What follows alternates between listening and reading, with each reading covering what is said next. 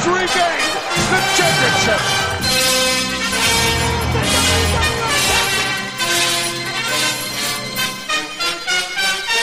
This right here is the future of wrestling. VOC Nation Radio Network Wrestling with History, the voice of choice, Bruce Wirt, Killer Ken Resnick. And Ken, guess what today is? Uh, it it's all day today till midnight, and then it'll be tomorrow. Today is six days before the world changes forever. Six days until Lysol is back on the shelves. Coronavirus is a distant memory. It's just six days until the world is back to normal because on November 4th, Republicans and Democrats alike, everything will go back to normal. Politicizing will stop and it'll just be rainbows and puppy dogs, right? Um, based on that, Bruce, I, I'd like to talk to you. I can make you this great deal on a bridge in Brooklyn. Well, we'll talk about that later. Ken, because of the World Series, you know, we don't want to compete with the biggest baseball games in the the the season, the pandemic shortened season. We're not going to try to compete with Major League Baseball this week. And I know people still want good content, but we we weren't ready to give them Starcade 84 on a week when you're finishing up the World Series. Everybody's watching all of the political news shows. It's all coming down to a, a big uh, crescendo, and we don't want to compete against that. So this week, instead of giving you Starcade 84, we're going to give you, we're going to go back in time to an interview we did almost a year ago. Ken, we're going to give them General Adnan Al Qaisi. It was a great interview we did. I was on the road in LA doing something else for uh, for another business venture, but you and Brady Hicks held down the fort, and uh, we did an awesome chat with General Adnan, and he said some really uh, amazing things, things that I didn't know, like his friendship with Saddam Hussein.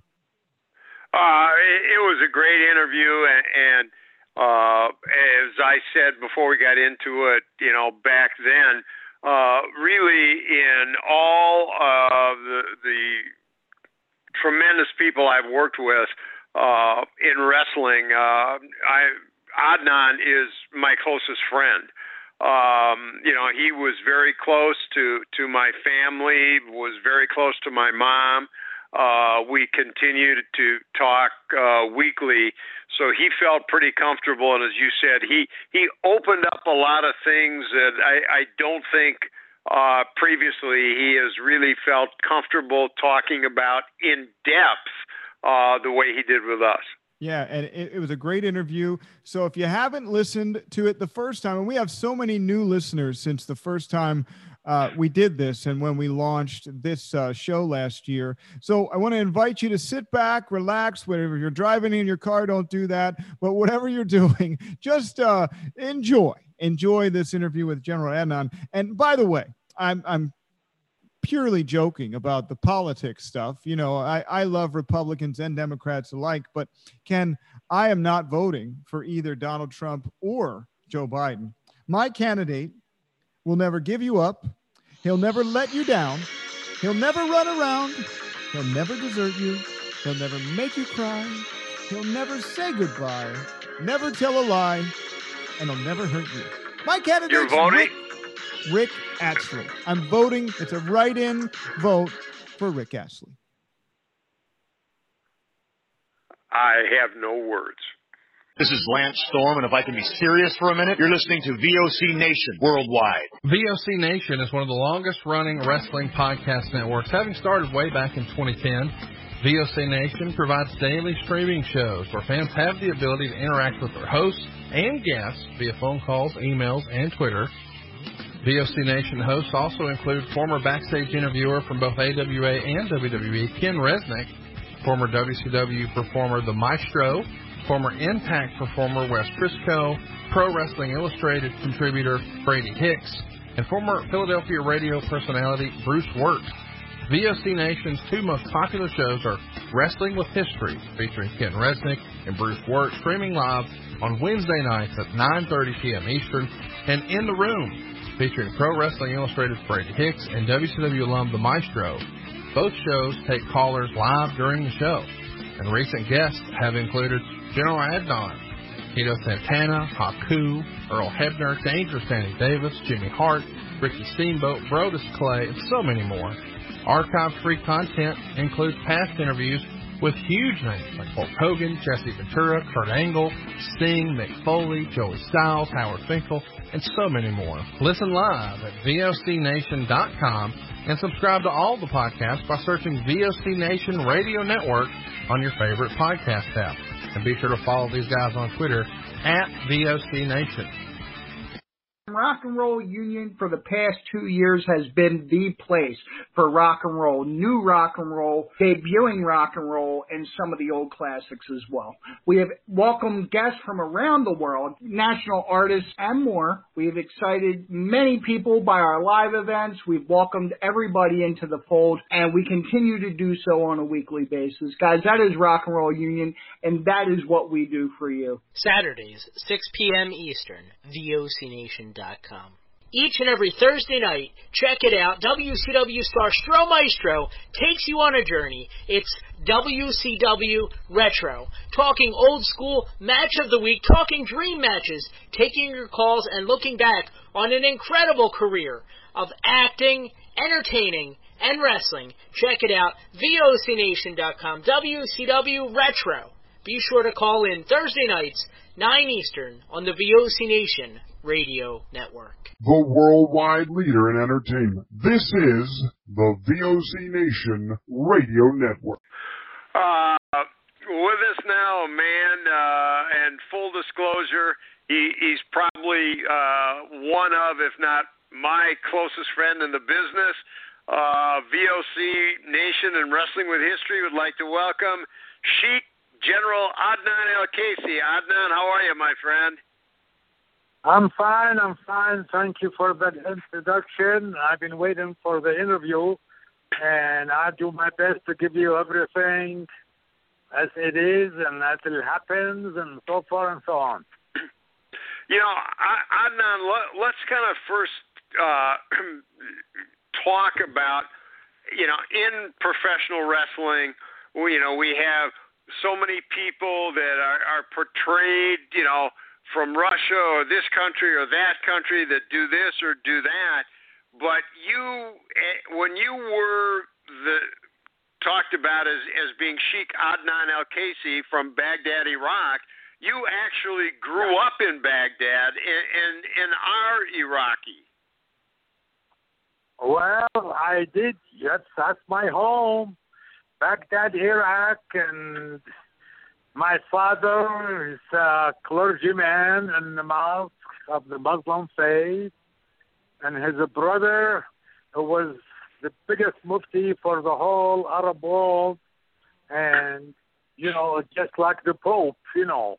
And well, we a big family, and family actually I started it in the sports back home in the high school, uh, playing soccer. I love soccer and I was doing very, very good. And then on top of that, I was doing wrestling, amateurs, not a pro, you know. and we wrestled the Turks because they got some good wrestlers, and they come, and we go there see them. And we went to Iran, Tehran, and they got the best wrestlers in the world. A lot of gold medal goes over into these two countries when the Olympic happen, you know, and wrestling will appear. So I decided, you know, somebody helped me from the United States of America, and he said, "You are wasting your time, my friend." I said, "What do you mean by that?" I mean, of course, I got to have an enter somebody translate it to him what he's talking because I don't speak the language. And he said, uh, "You got good potential. You don't have any fat on your body. Uh, you have a champion of wrestling uh, for two years in a row. You play soccer, and uh, and then I could send you to America and get you a scholarship, and you can go there or wrestle for them. And I think later on you're going to develop to something else and better and better, and then you will like it. I said, well, as long as I can get my degrees, He said, Of course, you're going to study when you get over there. I said, Okay, thank you. So I gave him my high school credential. And two weeks later, he sent for me. He said, We got everything we talked about. I said, Oh my God, I cannot believe it. so, you know, thing got with things. And I told my mom, and she started crying. You know, I was the baby in the family, and I was her baby, you know. And my dad was happy about it. My brothers, I got four brothers, one sister. They didn't obligate, you know. So I did. I came to and the. where, where did United you end up going to, to? Where Where did you end up going to college? I went to Oklahoma State for a while, and I wrestled for them, and I was, I had full scholarship, but I didn't finish my degree. I went back to Portland State University in Portland, Oregon, because I had a lot of friends from home. They are there, and they called me, talked to me, said, "You come over, we'll get everything for you." So I went to Portland, Oregon, and right away I introduced myself to the coach, uh, Howard Westcott, his name. He was old at that time, and I was helping him a lot. And he said, I want to give you the coaching job because you could do the job better than I did. Anyway, so I stayed there, and I got only like one year to finish my degree, and I did it, and I got my degree from the University of Portland. And later on, I kept teaching. I mean, I mean uh, helping in wrestling and this and that. And I worked on my master's degree from the University of Oregon. And the University of Oregon got a hell of a team of wrestling. And uh, in Eugene, Oregon, in Corvallis, Oregon, they got another university there, and they have some good wrestling team. So it was good. I enjoyed visit all these people and wrestle with them, tournament that happened, and I'm there and this and that, and I stayed around. And I, of course, had to turn a pro to make living. so I did, you know, and I wrestled in Oregon, and they had the TV and the promoter. When he found out who I was, what I am from, he loved it. He said, "We don't have anybody genuine. You can speak the language, coming from there, and everybody will have. They say they're from Russia. They end up from Yugoslavia somewhere. Anyway." Now, wa- Adnan, was that Don Owens? Well, I was Unbelievable. Did that we- Oh, okay, we got you back. We lost you for yeah, a little I bit. am back. Yeah, yeah, I know. It just the, the phone shut off. I don't know from my side, your side. Yeah. Well, you know, we, we've got Brady running the board, Adnan. So you know, we, we uh, we're we're lacking a little, Brady.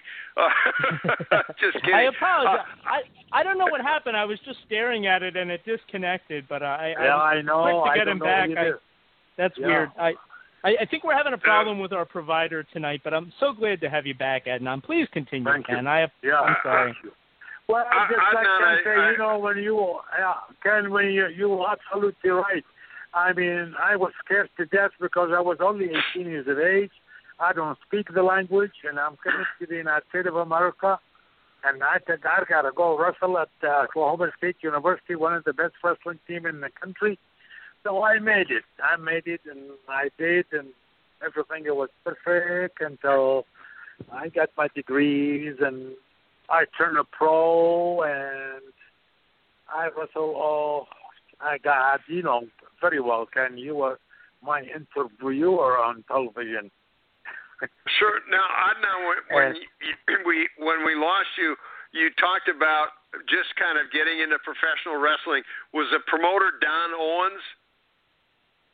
Don Owen, you're right. Don Owen and his brother Elton Owen.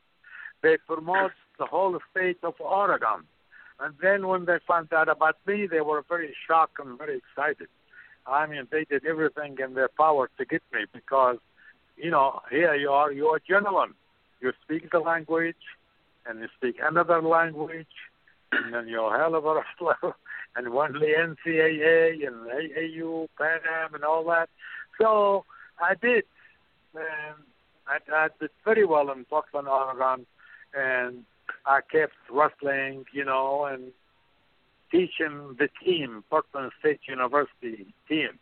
I was the, the coach, and I trained them, and I didn't have to pay for my schooling for my master's degree because I was helping uh, as a coach. They didn't pay me. so No, I did no. everything that needed to be done, and uh, from then the pro lightened up pretty good, and you know I came to Minnesota, and you were Now, I, Is that Adnan, one now, who, who who who kind of trained you uh, in, in pro wrestling, and and who kind of you know in the ring taught you the business? Well, to be very honest with you, uh, you know, I spent a lot of years in amateur wrestling, and I know my wrestling very well. And then it's it's just not, you know, very difficult. And I standing up, walking, moving, locking up face, walking around, everything. And I was in shape. I'm not going to get tired. So when I went to Oklahoma, and you know, and and did all that, it was perfect for me. You don't understand what I'm saying? I was right on top. I was right on top. And then, and back in Portland, Oregon, I got the degree done, and then they start sending for me, uh, like Elton Owen spent so much money, and Don Owen to use me, and they use me on the main events everywhere in Oregon. I stayed for a while, and then slowly I switched to WWF, and I went over there, and things got bigger and bigger and bigger. And Jay Strongbow, they was using him as an Indian in there, you know, and I teamed up with him for a while. And from then, Japan came along. After that, Australia came along. And Manila, the Philippines, Europe, name it. I did pretty well Yeah. everywhere I went. Yeah. I, I'm sure a, a lot of the the fans listening are are surprised the extensive amateur background you you have, but when you kind of transferred into the pro- professional wrestling, who were some of the veterans, you know, out in Oregon uh, that worked for Don Owens that kind of, if you will, showed you the ropes or kind of taught you maneuvers and, and more what pro wrestling it was like as as opposed to the you know amateur wrestling. Well, there was a guy who helped me a lot. His name is Tony Borne. He's local from Portland, Oregon, and he's short, and he is not the best pro wrestling you can get, or amateur, never wrestle amateur. But he took a liking to me, and we became good friends, and I met him in his house, and I ate his family, I met his family, and he started training me, he started showing me, and slowly a lot of people came in, you know, the YMCA and other places, to the gym and all that, until I got, he said, you know, they told me, I said, hey, you do better than us in the pro wrestling right now. So you don't need any help because you got a good background. I said, thanks, and that's how it went. Now, I, Adnan, what name did you wrestle under when you first started off in Oregon? In Oregon, my name. Oh, okay, Adnan Adnan. Al Casey.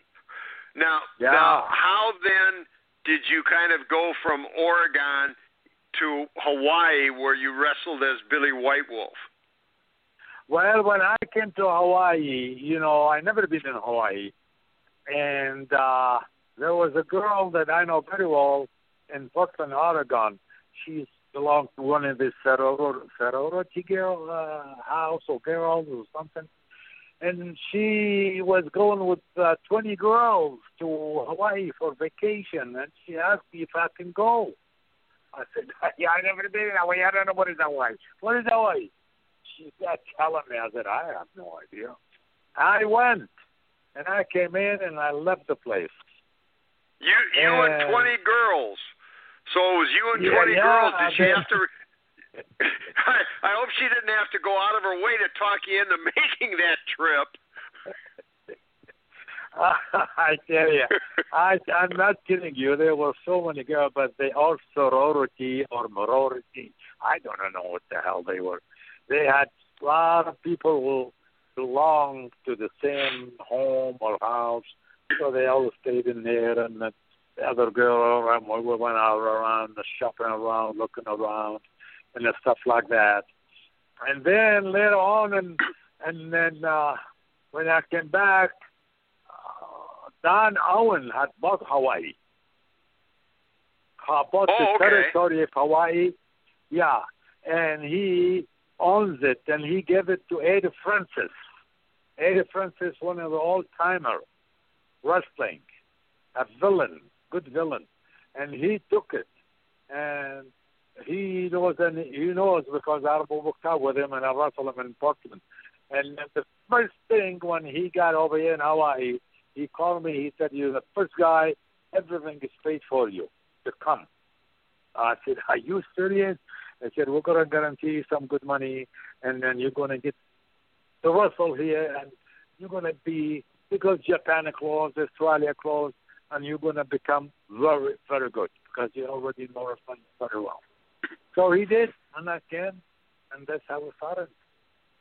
You, you know, Adnan, let's b- before we get into how you transition to you know the AWA where where we met living in, in Minneapolis. I know Bruce w- was very interested, uh, and, and Bruce, you brought brought up uh, Adnan. Kind of had a, a pretty famous high school classmate. Yeah, Adnan, you were friends. Um, I, I read with with Saddam Hussein, right? You went to high school with Saddam, grew That's up right. with Saddam. That's right. I'm just yeah, curious. Yeah, You you had moved over to the states, but you watched Saddam grow that regime from afar. Take me through what that was like emotionally for you, and then watching the two wars that happened uh, in in that time period as well. That had well, to be I, I, a very polarizing yeah, yeah. time. Well, to be very honest with you, uh, when when I went back after I turned pro and wrestled around the world and became very good and everybody knows me, I got the degree. I went back home. That's around the 71, and he was there and he sent one of the biggest uh, tank with machine guns, all of that, to my house and they knock on the door. When I saw that, I was shaking. I said, "What the hell's going on?" He said, "Your good friend Saddam Hussein wants to see you." I said, "Oh my God!" So I got in the van and I went home. I mean, I went to the uh, palace, and he received me and hugged me. We started kissing, and we cried. I cried. He cried, and we're good friends. And he took me, shook, grabbed my hand, and we went upstairs and sit down or talk about, you know, a lot of things in here. And he didn't like some of the politics that goes on here in the United States of America. So I told him I'm not interested in politics. I'm interested in wrestling. And I did some good, good publicity for our country all over the United States. He was very thrilled about it and so forth.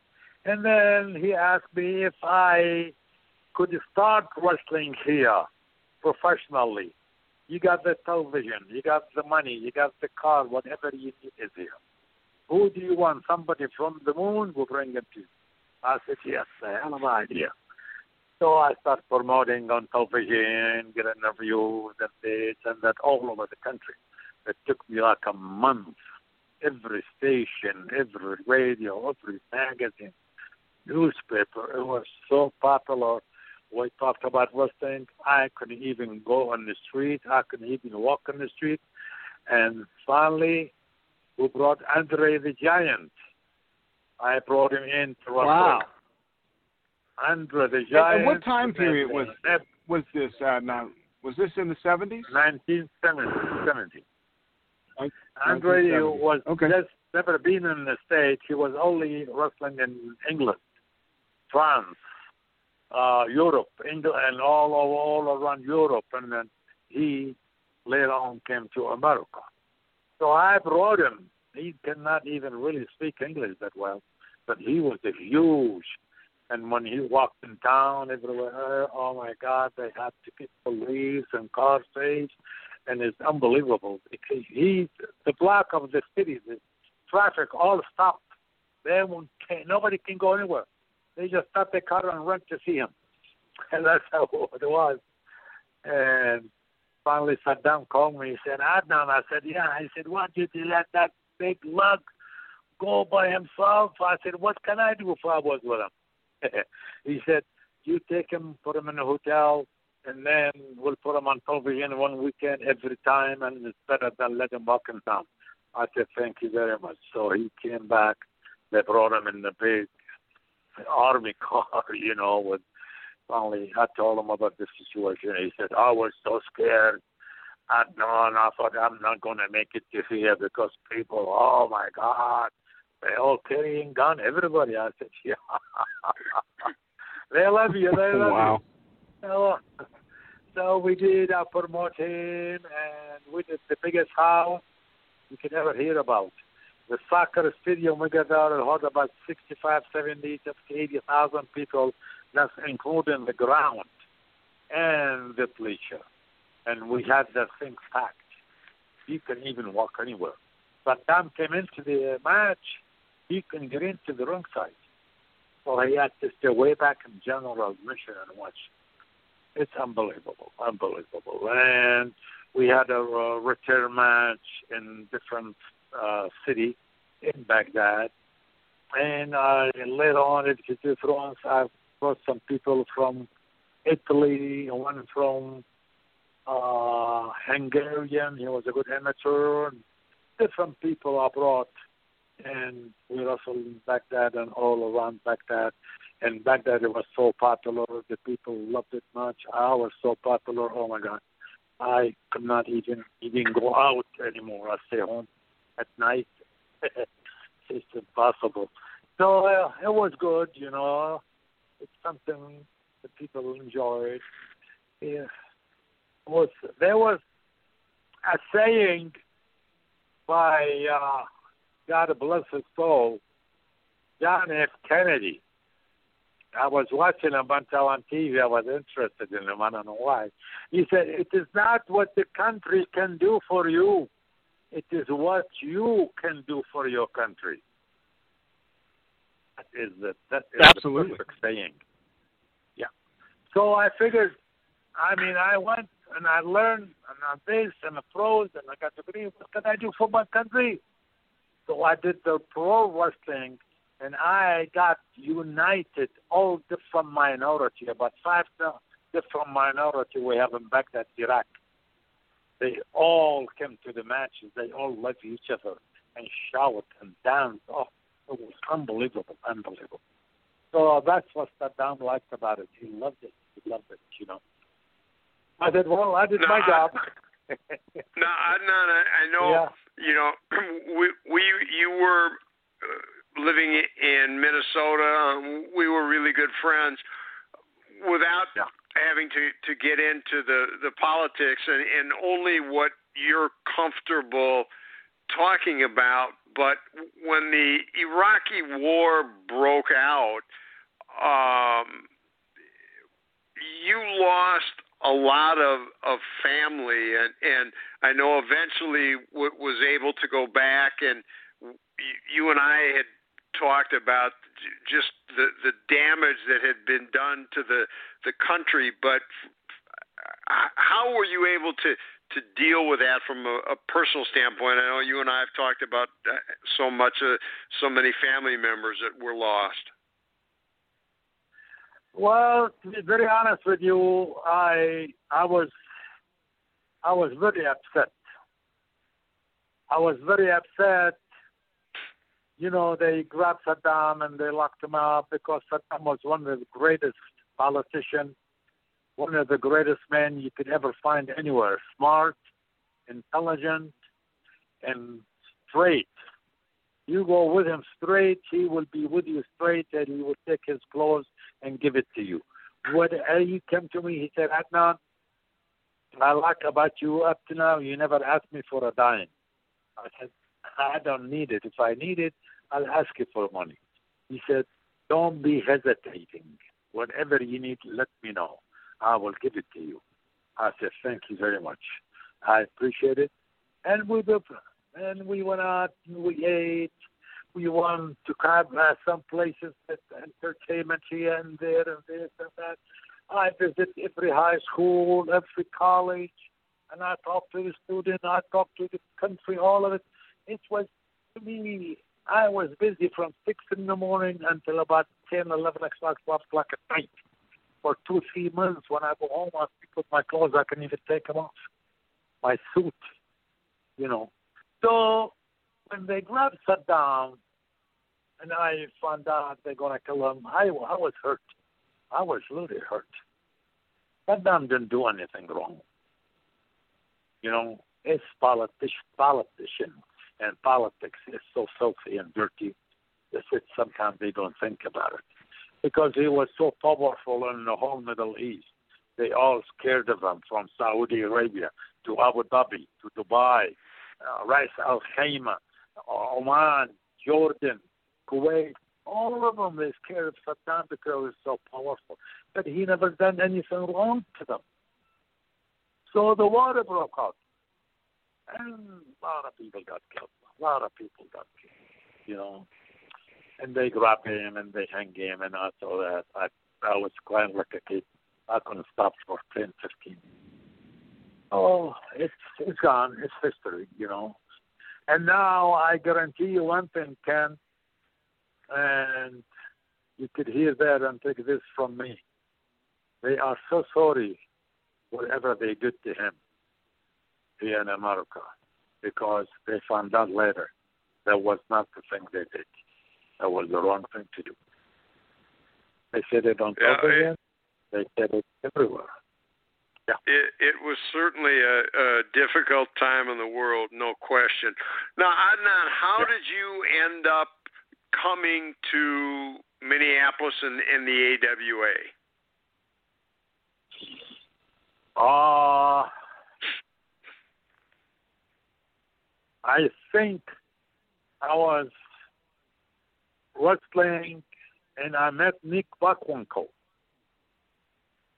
And I can remember here in Hawaii, he came in and I was here, you know, and he told me I was going to Australia to wrestle and stuff like that, you know.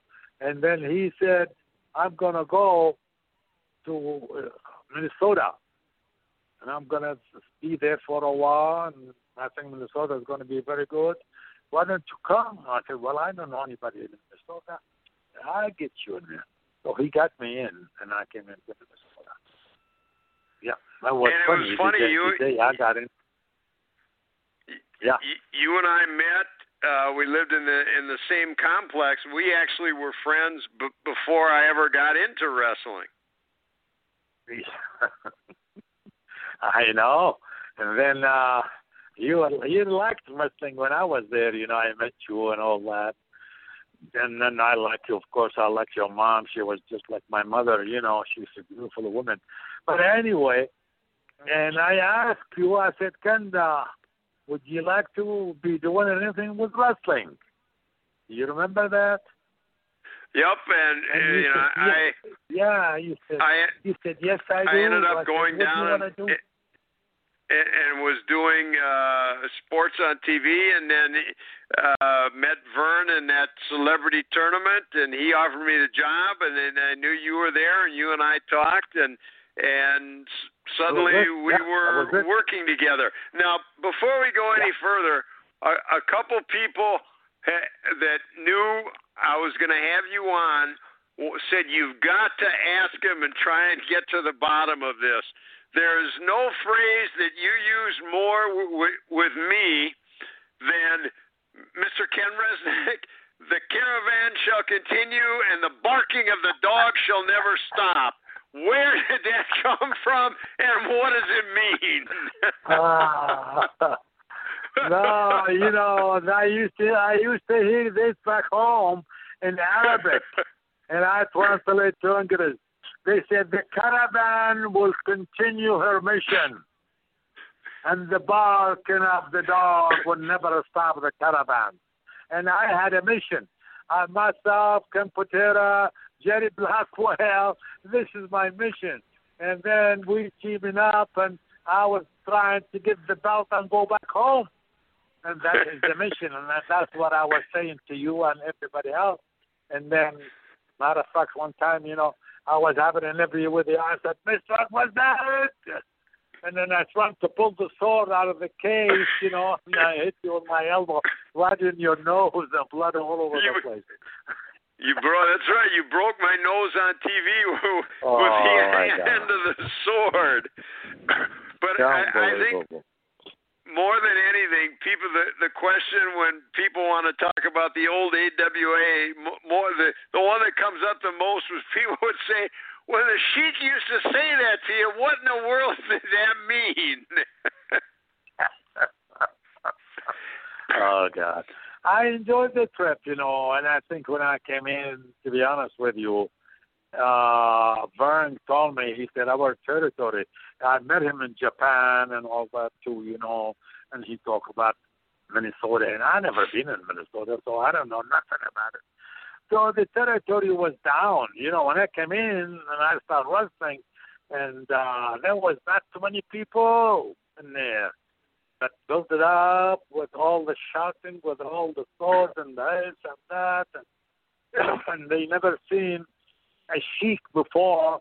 And I was genuine. They didn't think. They said when I was talking in Arabic, that was all garbage. That's no Arabic. I'm just shouting. I said, this is not. It's real Arabic. I spoke Arabic. I spoke Farsi, Iranian, and a little bit of Japanese at the time, and English I learned later on. So it did good. Like in Minnesota, we started selling out everywhere. You know, you know that very well, right? I, I mean, it, if if you think back, how amazing was it in, in the the glory days with you and Nick Bockwinkel, Bobby Heenan, Hulk Hogan, the Crusher, Blackjack Lanza, Mad Dog Vachon. I mean, you you look at at the talent in those days for what was still a regional territory. I mean, it, it was really the glory days. Yeah, it was a glory. Believe me, I think I enjoyed it so much. All the talent, even Hulk, uh, Hogan. I mean, uh, he was there. You see, you said it. And Andre the Giant came later on and stayed for a while in Minnesota. And I knew him from Europe, and I met him and took him to Baghdad, and we were uh, hugging each other. And I took him out to dinner. Well, we we good good friends, you know. So he was shocked to see me there. But just like he said, we were growing unbelievable. I remember a lot of shows I went. I wrestled Vadim Balveshki, some spot shows here and there. We can even get into the to the ring with so many people. I was I was very proud, you know. Now, Adnan, uh, Bruce and Brady and I talked a little bit about it before you came on the air with us. Uh, when you and Sergeant Slaughter teamed up in WWF, and Sarge kind of did the the heel turn. But uh, before, how did that come about? Where and I mean, it was kind of a, a long line of, of, AWA alumni that that made the move to the WWF. But how did it occur for for you to go from AWA to to WWF and and take us through you know how Vince came up with and, and talked Sarge into kind of teaming up and, and doing the heel turn. Yeah. Well, the reason, you know, at that time in Kuwait, actually, if you studied history, Kuwait, it was inside the map of Iraq. The British took it and they started using it as a resting place when they traveled. It was Kuit, K-U-I-T. And later on, when they used it, they turned it to the people who lived there, and then they made it Kuwait, and the, the Kuwait the guns got bigger, and all of a sudden they had a war. America came in and uh, invaded Kuwait, and they uh, attacked Saddam Hussein, and there's a lot of people, and it was a huge thing. And I was with Vince, and I said, Vince, you know, that's a good gimmick here. Kuwait it belongs to Iraq. And I've been there wrestling so many times and so forth and so on. So why don't I team up as a general and go with, with Sergeant Slaughter and we both team up against the United States of America. Maybe we could make some money. We'll make. He said that is a hell of an idea, and he took it seriously. And I got a suit. It looked like just Saddam when he wore his military suit. I still have it with the gun and everything else and the boots. When I walked in there, the prince looked at me. He said, "Oh my God, I cannot believe." Who did all that? I said, I know a, a lady and I bought the stuff, and I went there, and I told her I'll show her the picture. She then and did it. Here it is. Take a look at it. What do you think? He said, I think everything is fantastic. The only thing I want you, I'm worried about the gun. We don't want to take the gun with you in Europe because they might cause some trouble. I said, okay, we'll take it off. So I didn't want the gun.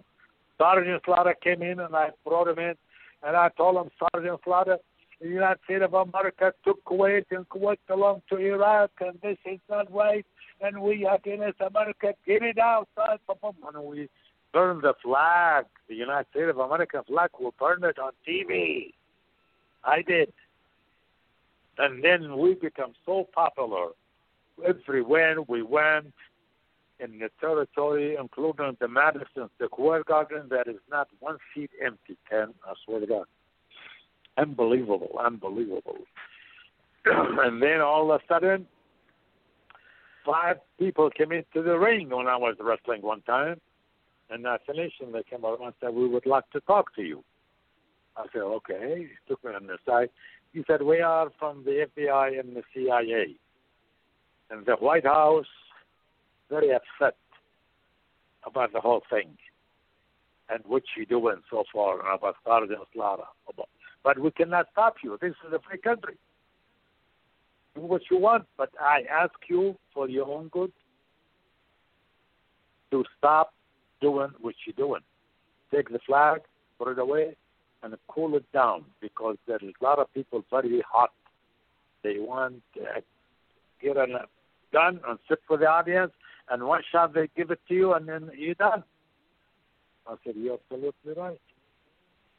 Sergeant would be and then we decided not to take the flag in the middle of the ring.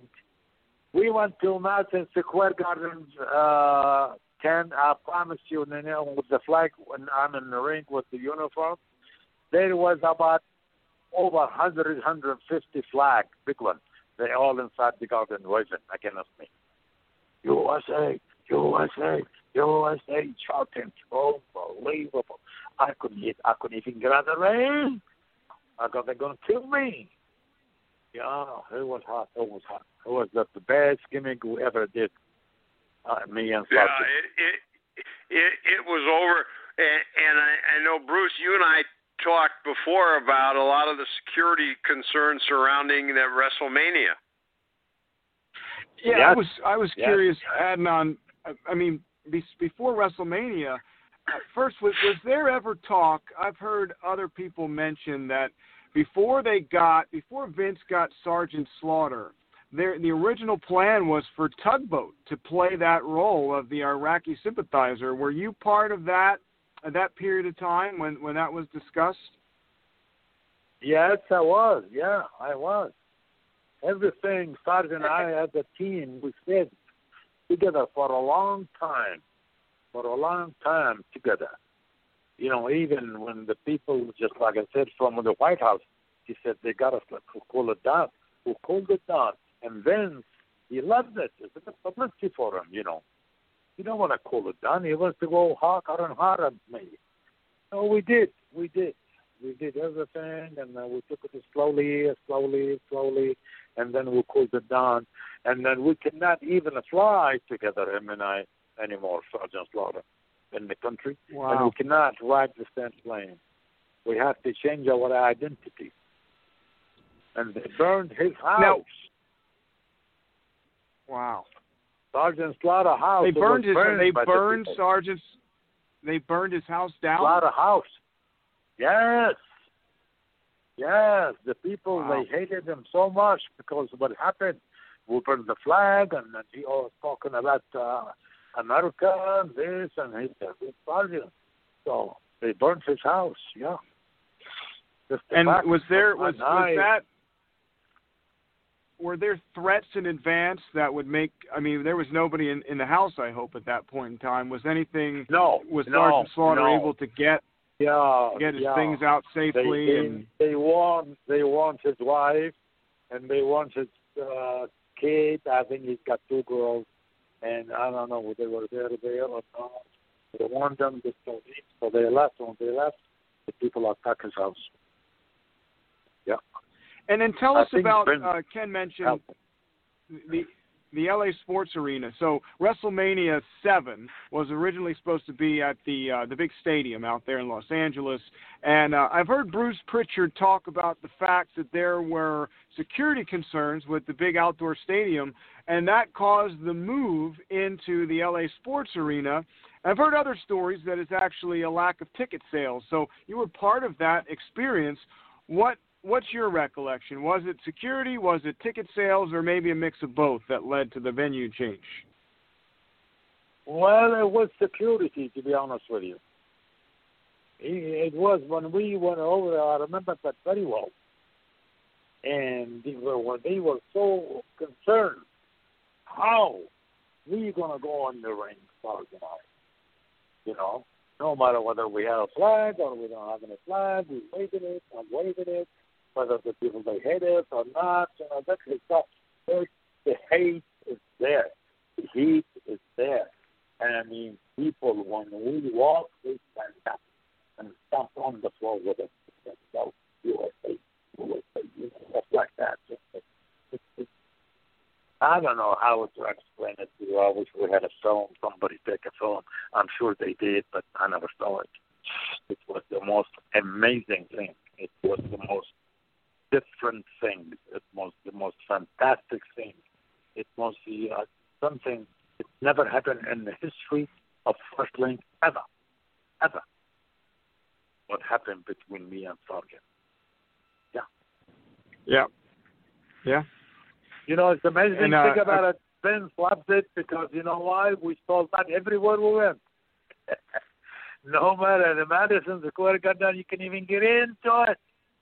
And two or three shows which cannot. I had to leave, and me and Sergeant had to leave. They put us on third match.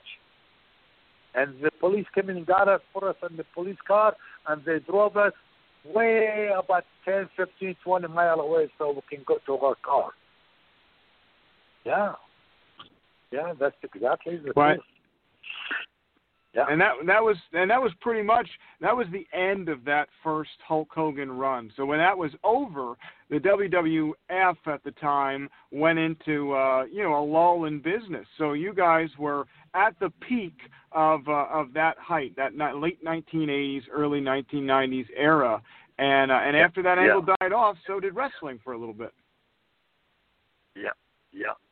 We had they had to cool it down. We had to they had took charge and they didn't book us anymore and you know they didn't send us anymore. We were worrying about it slowly, slowly, slowly. We had to until we we it cannot even go together. I cannot even go on the ring and manage them, you know, or work Amazing. as a tag match. Slowly, you know, we did it slowly. It was it was unbelievable. It was really, you know, they want some heat and we got it.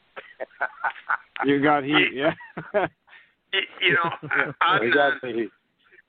Yeah. do, do you think you know back then it, it was still the the kayfabe era, and obviously with with the the heat and, and the security concerns was because a lot of wrestling fans actually believed that Sergeant Slaughter had had become a, a traitor to the country, and, and not only did, did you have heat, I mean there were, I mean people literally hated you, and as you mentioned, you know you actually had death threats.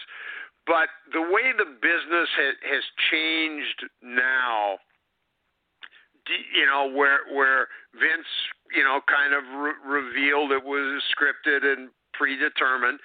Yeah. Do you, do you think an angle like that today could build up that same intense heat and and hatred with most people knowing what the business is today as opposed to back then? Well, I think you're right, and you got a good point, you know, and I, I felt that way.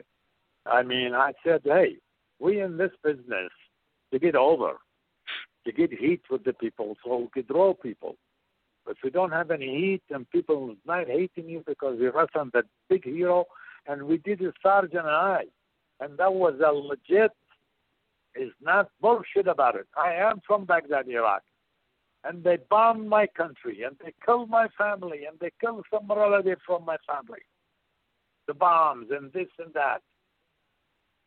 And now we cannot really they go to Kuwait and take Kuwait and Kuwait belong to Baghdad and they take Saddam Hussein and kill so many soldiers too.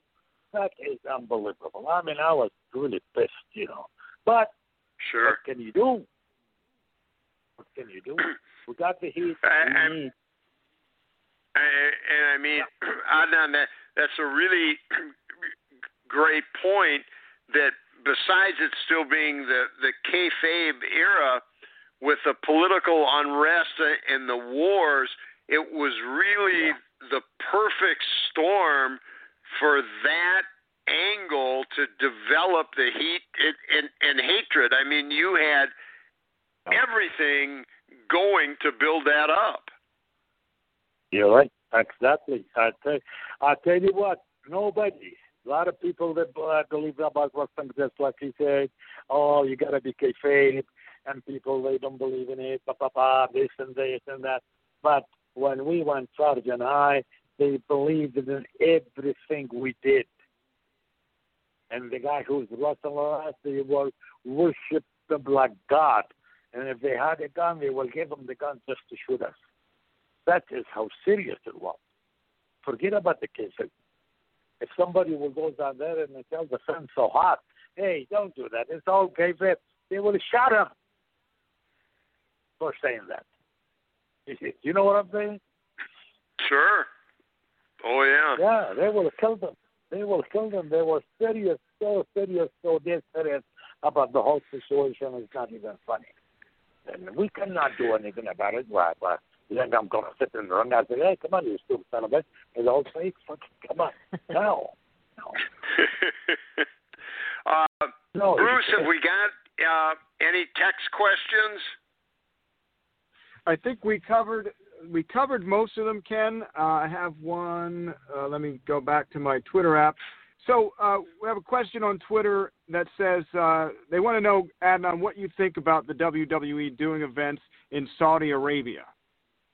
Uh, that was my question. Sorry, go ahead.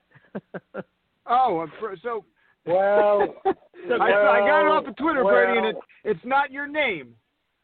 I know. I was going to do a lot of wrestling in Saudi Arabia when I was promoting, when I was with Saddam back in Baghdad, Iraq. And then, matter of fact, the Minister of uh, uh, Sports at Saudi Arabia came to Baghdad.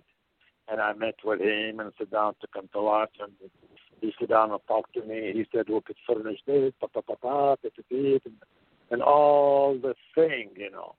And but we cannot really invite anybody from the Baghdad to come to see you like big shot, you know, because of the time Saddam was not over. with with with, the, with Saudi Arabia. They don't like him and they don't trust him and so forth and so on.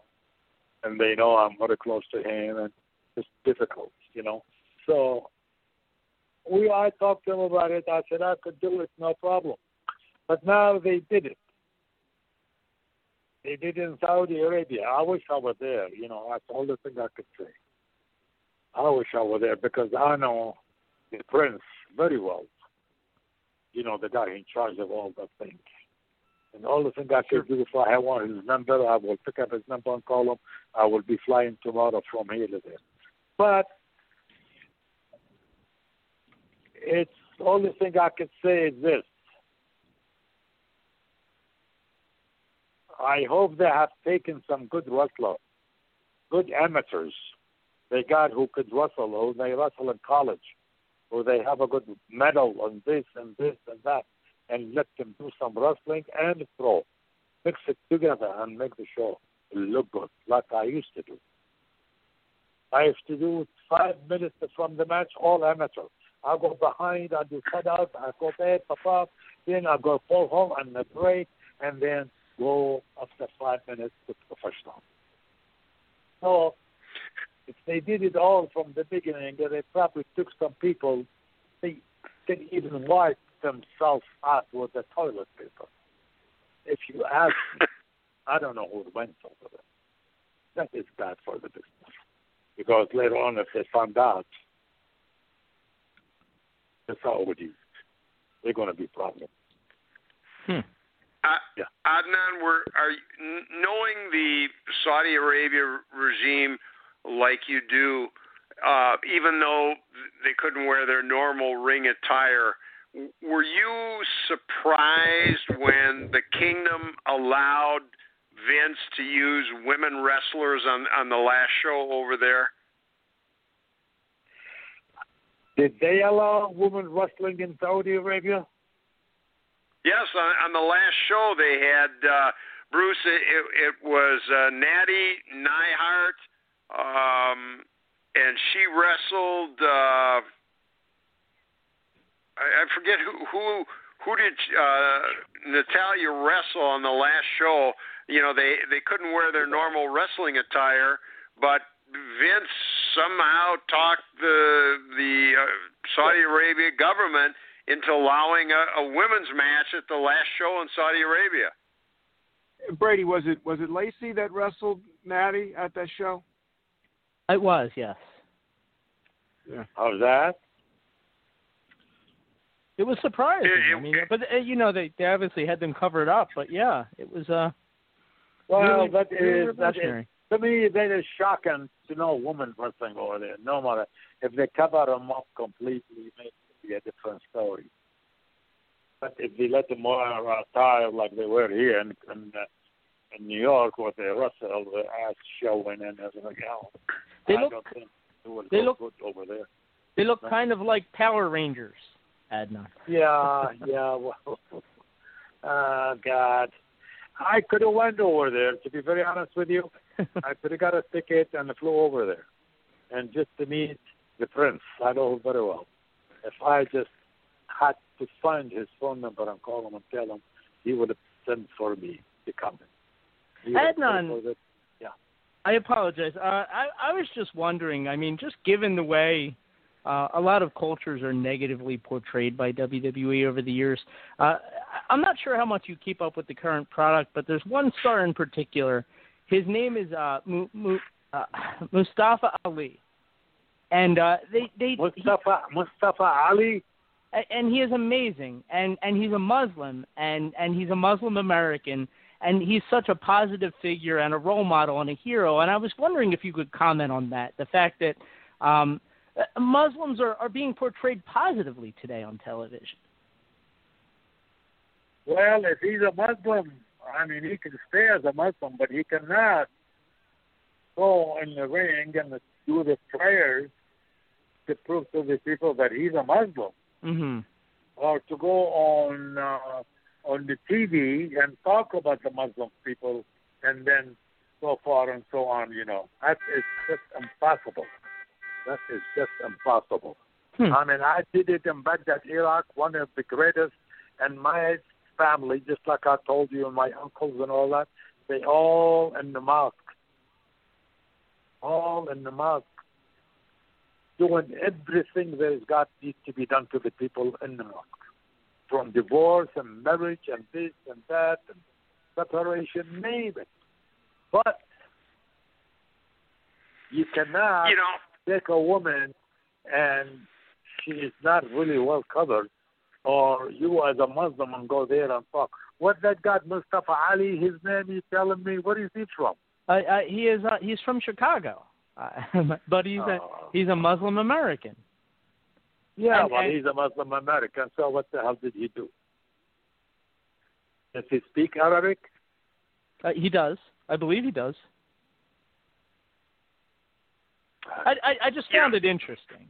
It's not so much of a, a persona as they're allowing him to actually be himself. And the story isn't that he's Muslim. The story is that he's a good wrestler. What did he wrestle? He wrestles for WWE, for WWF. Oh, he wrestled for WWF. Yeah. Yes, he does. Yeah, but no, I'm just saying, did he have any background as a good amateur? Won the NCAA? I'm not. Collegiate I'm. Amateur Association? I am not. Sure. No, no. I, I could. I'm not sure. No. You know, I, Adnan, Well- as we get close to, to wrapping up, w- w- one of the Yeah. questions a, a lot of people all, all, always wonder in your career, and, and certainly you are most well known for you know our time together uh, in, in AWA and, and in WWF as General Adnan. Of, of all the guys you worked with, who was your favorite to work with in the ring, or, or one or two of your favorites to, to really work with? to be honest with you, Lou Thesz. Lou Thesz, he was the heavyweight champion of the world, and I was in the business for a year. And I was in Minnesota when he came in, and I wrestled him. And I don't know that much about wrestling. And then when I wrestled with him, we went one hour until the last minute of the hour and he was in the mat still trying to get up, and I was on my feet, and I helped him out. And he grabbed me and hugged me. He said, "You know what? I think the the greatest thing I have ever seen in my life. Keep it up, brother. Keep it up. You're gonna make money. You're gonna be the champion." And Luther, you know, at that time he was pretty rugged, pretty rough. But we did. Sure. I mean, I wrestled him I mean, everything he wants to do, I was in there, pump, pump, up and down. It was unbelievable. He said, "You don't know how much I enjoyed that match." Adnan. I said, "Well, I did too. I enjoyed it more than he did." So maybe we'll meet again and we'll wrestle again. He said, "You are so shook hand. We'll become friends." That was the match. One hour draw in the ring for the heavyweight champion of the world and he was. And Adnan, on, on the other side, who was your least favorite to have to work with?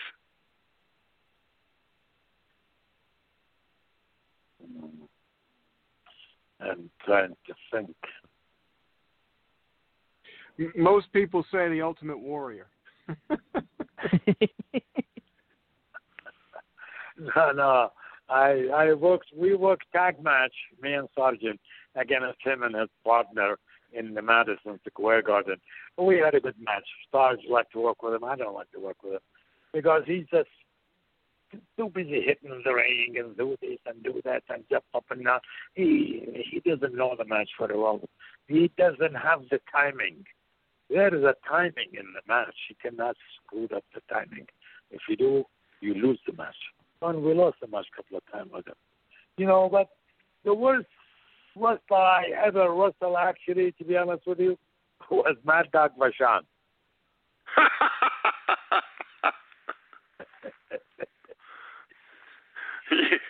Do you do you want you know that you want to explain guy. why? Was- Yeah.